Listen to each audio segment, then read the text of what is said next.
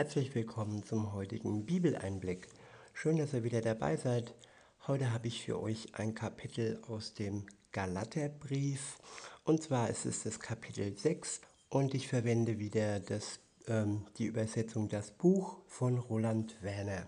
In Vers 1 heißt es, Geschwister, wenn jemand sich in irgendeiner Übertretung von Gottes Gebot verfängt, dann sollt ihr, die ihr von, vom Gottesgeist gelenkt seid, ihm wieder zurecht helfen. Ich wiederhole, Geschwister, wenn jemand sich in irgendeiner Übertretung von Gottes Gebot verfängt, dann sollt ihr, die ihr vom Gottesgeist geleitet seid, ihm wieder zurecht helfen.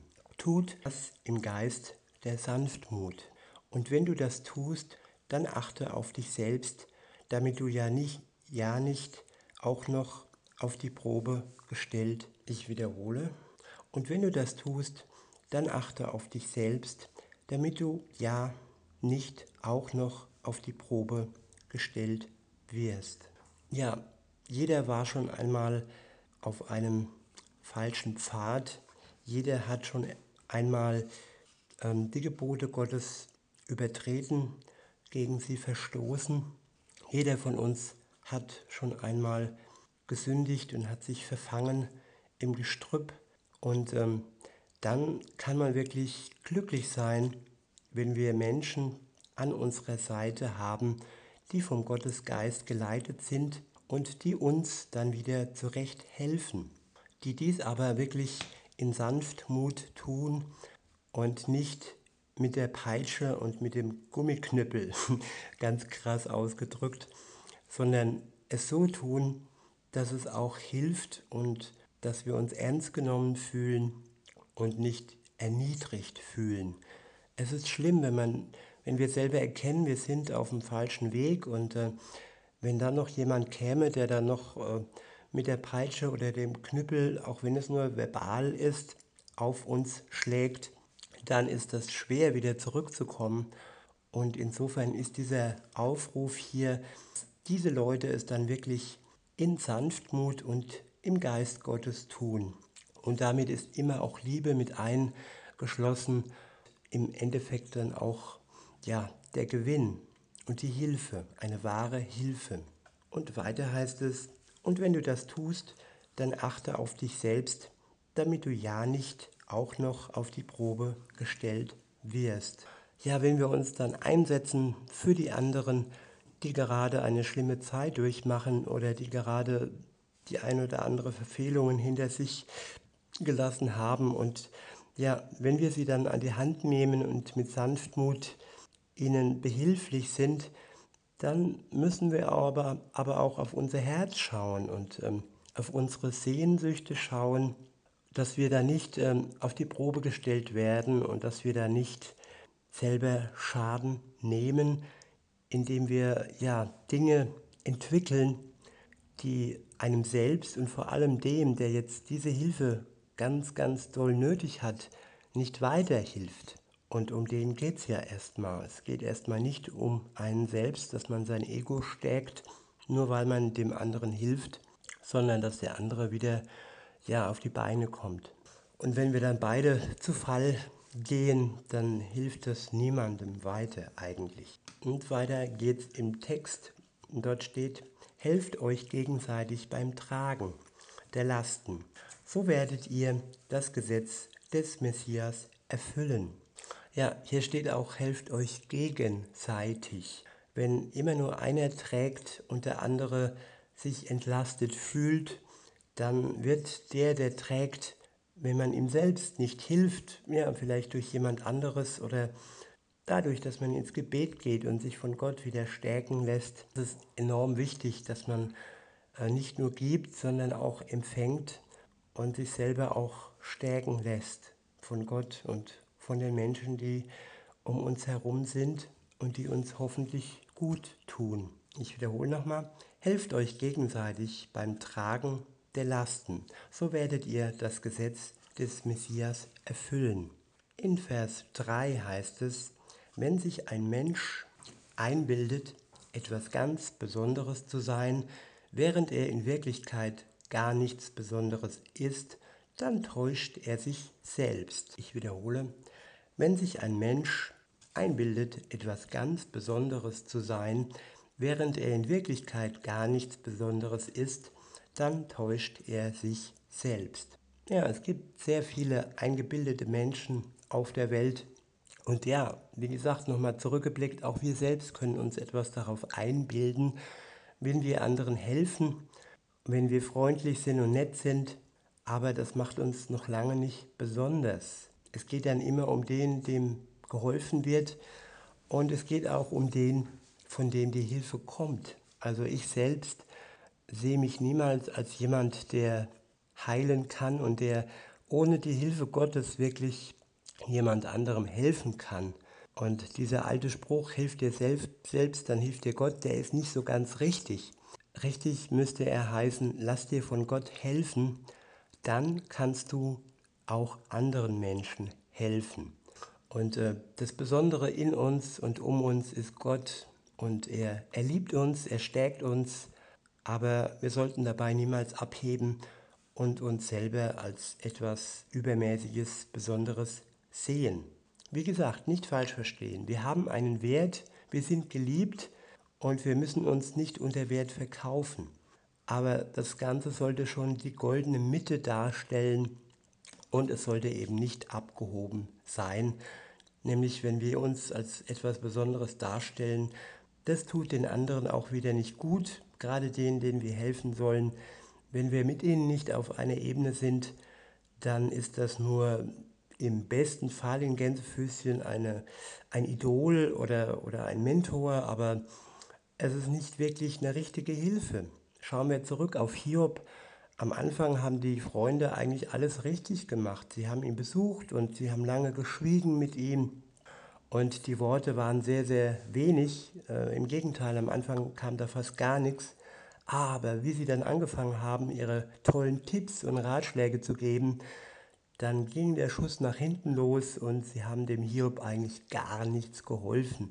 Sie haben sich besser dargestellt, als sie waren. Sie waren was Besonderes, haben die Weisheit mit Löffeln, Löffeln gefressen. So haben sie zumindest äh, sich getan.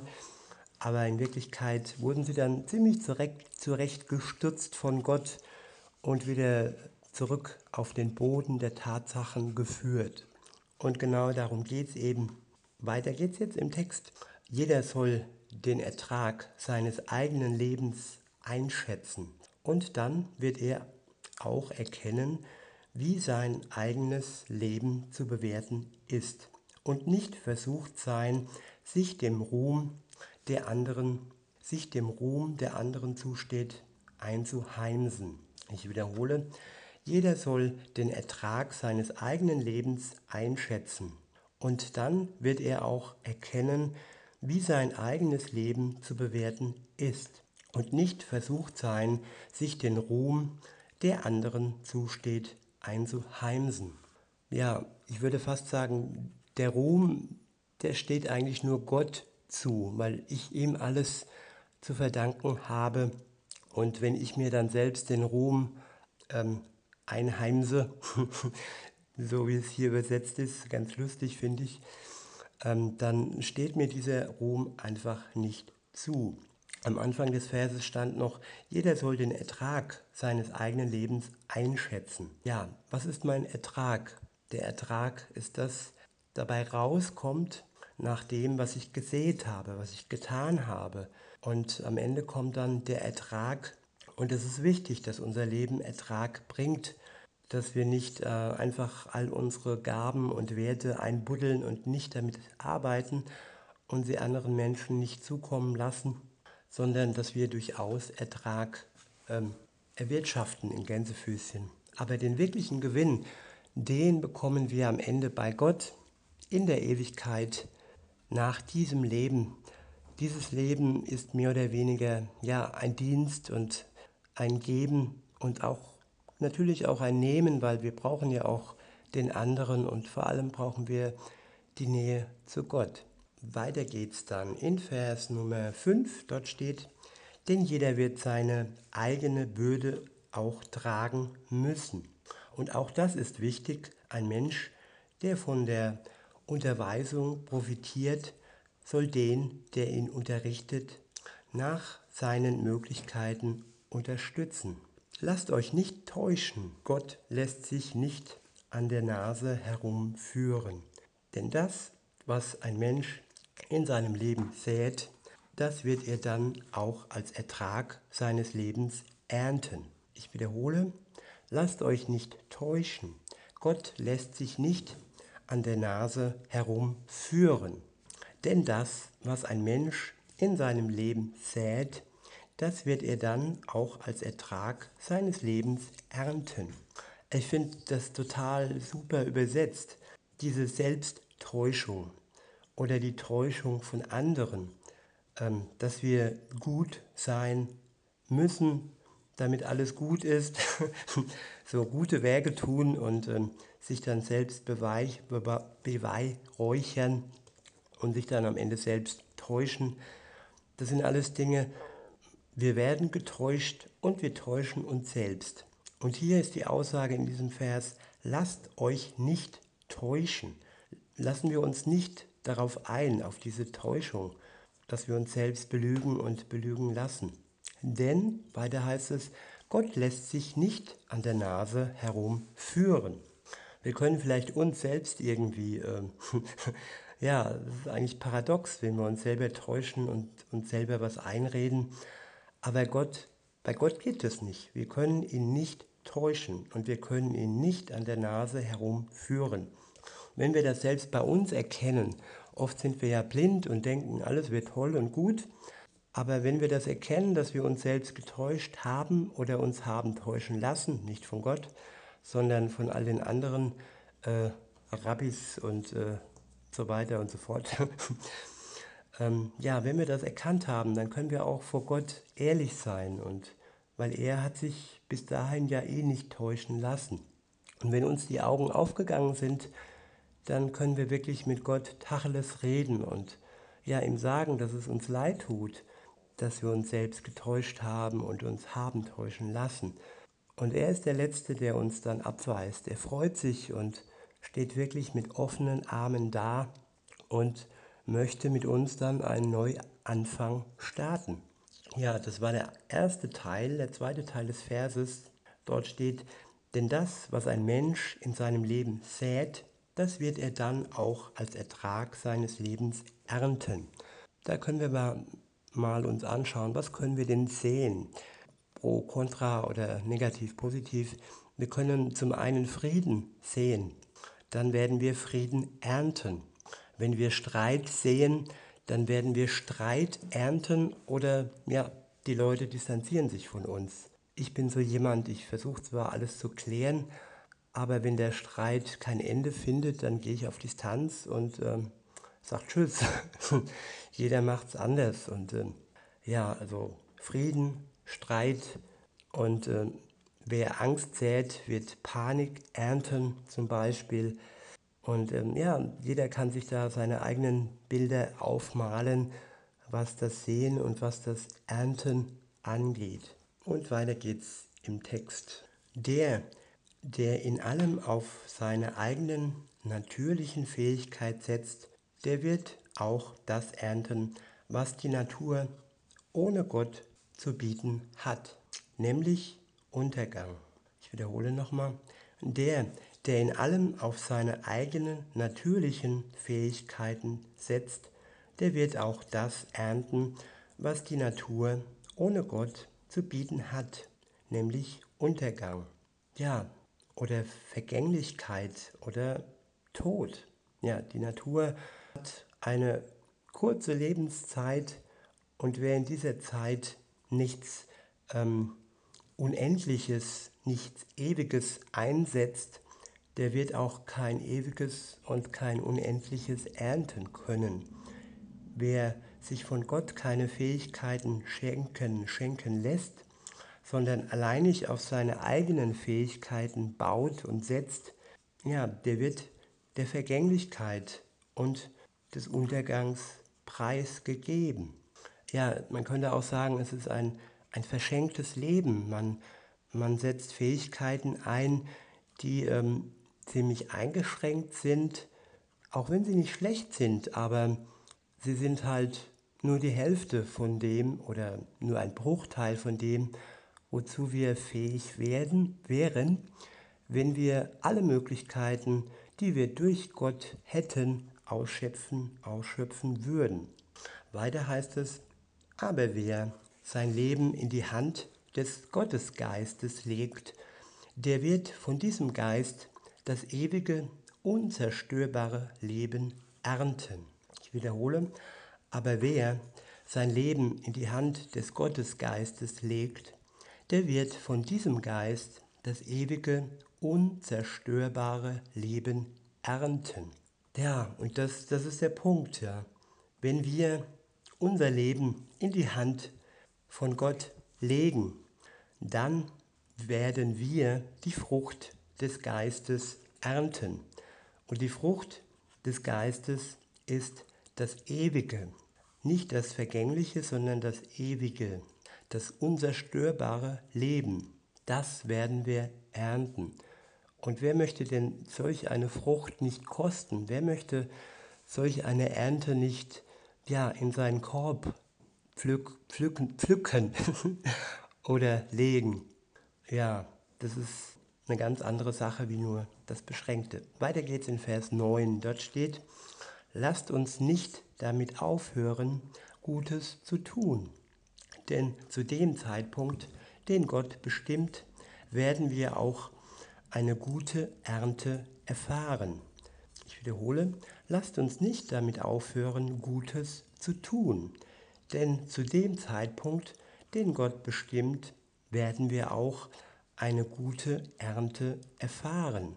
Wenn wir nichts Gutes tun, dann werden wir nichts Gutes ernten. So einfach könnte man das auch übersetzen. Die Ernte wird nur dann Erfolg bringen und gut sein, wenn wir vorher das Gute in den Boden, ins Leben, in die anderen Menschen, in unser Umfeld hineinlegen und geben und schenken. Ich wiederhole, lasst uns nicht damit aufhören, Gutes zu tun, denn zu dem Zeitpunkt, den Gott bestimmt, werden wir auch eine gute Ernte einfahren, wenn wir nicht zwischendurch aufgeben. Ja, es ist wichtig, dass wir bis zum Ende durchhalten. Und wenn wir ähm, zwischendurch aufgeben, dann wird es nichts mit der Ernte. Dann, ja, Fleiß, ohne Fleiß kein Preis sozusagen. Weiter geht's im Text. Also lasst uns allen Menschen gegenüber Gottes äh, Gutes tun, so wie wir Gelegenheit dazu haben. Vor allem aber denen, die mit uns zur Familie derer gehören, die ihr Vertrauen auf Gott setzen. Schaut doch her, mit was für großen äh, Buchstaben ich euch hier noch mit meiner eigenen Hand etwas dazu schreibe. Die Leute, die nach menschlichen Maßstäben gut dastehen wollen, die wollen euch dazu zwingen, euch der Beschneidung zu unterwerfen. Das tun sie letztlich nur deshalb, damit sie nicht wegen des Kreuzestodes des Messias verfolgt werden. Dann, denn selbst die, die beschnitten sind, beachten das Gottesgesetz nicht wirklich. Nein, sie wollen nur, dass ihr euch beschneiden lasst, damit sie mit euch angeben können, und zwar in ganz handgreiflicher Weise. Weise sorry. Aber, wir, aber mir soll das nicht passieren dass ich mich wegen irgendeiner Sache besonders lobe, außer wegen des Kreuzestodes, den unser Herr Jesus, der Messias, erlitten hat. Durch ihn ist für mich die gesamte Welt am Kreuz gestorben und genauso auch ich für die Welt. Denn weder der Zustand des Beschnittenseins noch der des Unbeschnittenseins hat irgendeine Bedeutung. Allein die neue Schöpfung zählt.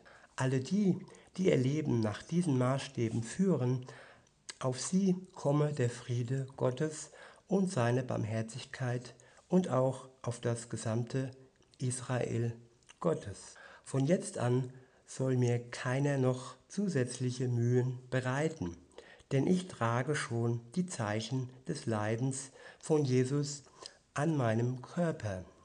Die freundliche Zuwendung unseres Herrn Jesus, des Messias, sei mit eurem Geist, liebe Schwestern und Brüder.